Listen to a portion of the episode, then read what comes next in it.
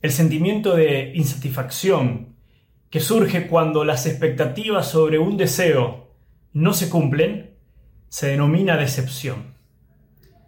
¿Cuántas veces en tu vida has estado decepcionado con alguien o con algo? Tal vez con alguna situación que deseabas que sucediera y que finalmente no pasó. Tal vez cuando esperabas algo de alguna persona que finalmente no lo hizo. O por qué no tal vez en algún momento de tu experiencia cristiana te sentiste decepcionado de Dios. Hace más de dos mil años atrás, dos jóvenes, discípulos de Cristo, volvían a su casa tremendamente decepcionados. Allí en Lucas, capítulo 24, dice que ellos habían depositado todas sus esperanzas en Cristo y confiaban que Cristo iba a ser quien los iba a liberar del oprobio romano. Sin embargo, toda su esperanza se vio tremendamente chasqueada.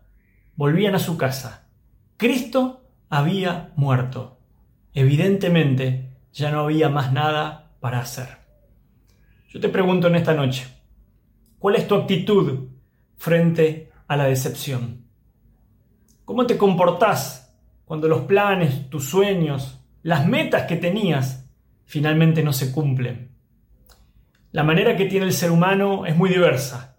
Están los que se deprimen, están los que siguen peleando. Hay muchas formas de actuar frente a la decepción, a la frustración.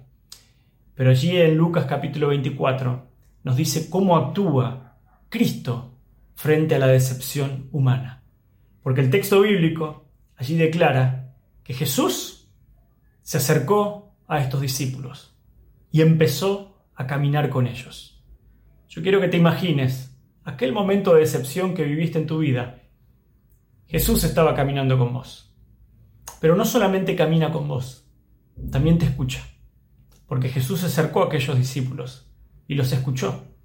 Y escuchó cuál era su decepción, su frustración. Pero no solamente te escucha, también Jesús te recuerda sus promesas, porque aquellos jóvenes discípulos les abrió las escrituras y comenzó a recordarle que era necesario que Cristo muriera, pero que al tercer día iba a resucitar. Yo estoy plenamente convencido, mis queridos hermanos, que a menudo muchas de nuestras decepciones, muchas de nuestras frustraciones, porque nuestras expectativas sobre alguna situación no se cumplen, son porque no conocemos las escrituras. Cuando nos toque enfrentar una situación tal, recordemos las escrituras. Recordemos que Dios tiene un plan. Y recordemos que los planes de Dios son perfectos. En aquella tarde, aquellos jóvenes que volvían a su casa decepcionados, pegaron la vuelta y volvieron a Jerusalén para disfrutar de aquella promesa de resurrección. Y aquellos jóvenes que venían pensando que su maestro había muerto, ahora volvieron corriendo, festejando la resurrección de Jesucristo. Mi querido hermano, estamos en una fecha donde nos sensibilizamos espiritualmente. Y en esta Navidad, no solamente nosotros recordamos el nacimiento de Cristo, también recordamos su muerte. También recordamos que Cristo entregó su vida para salvarnos.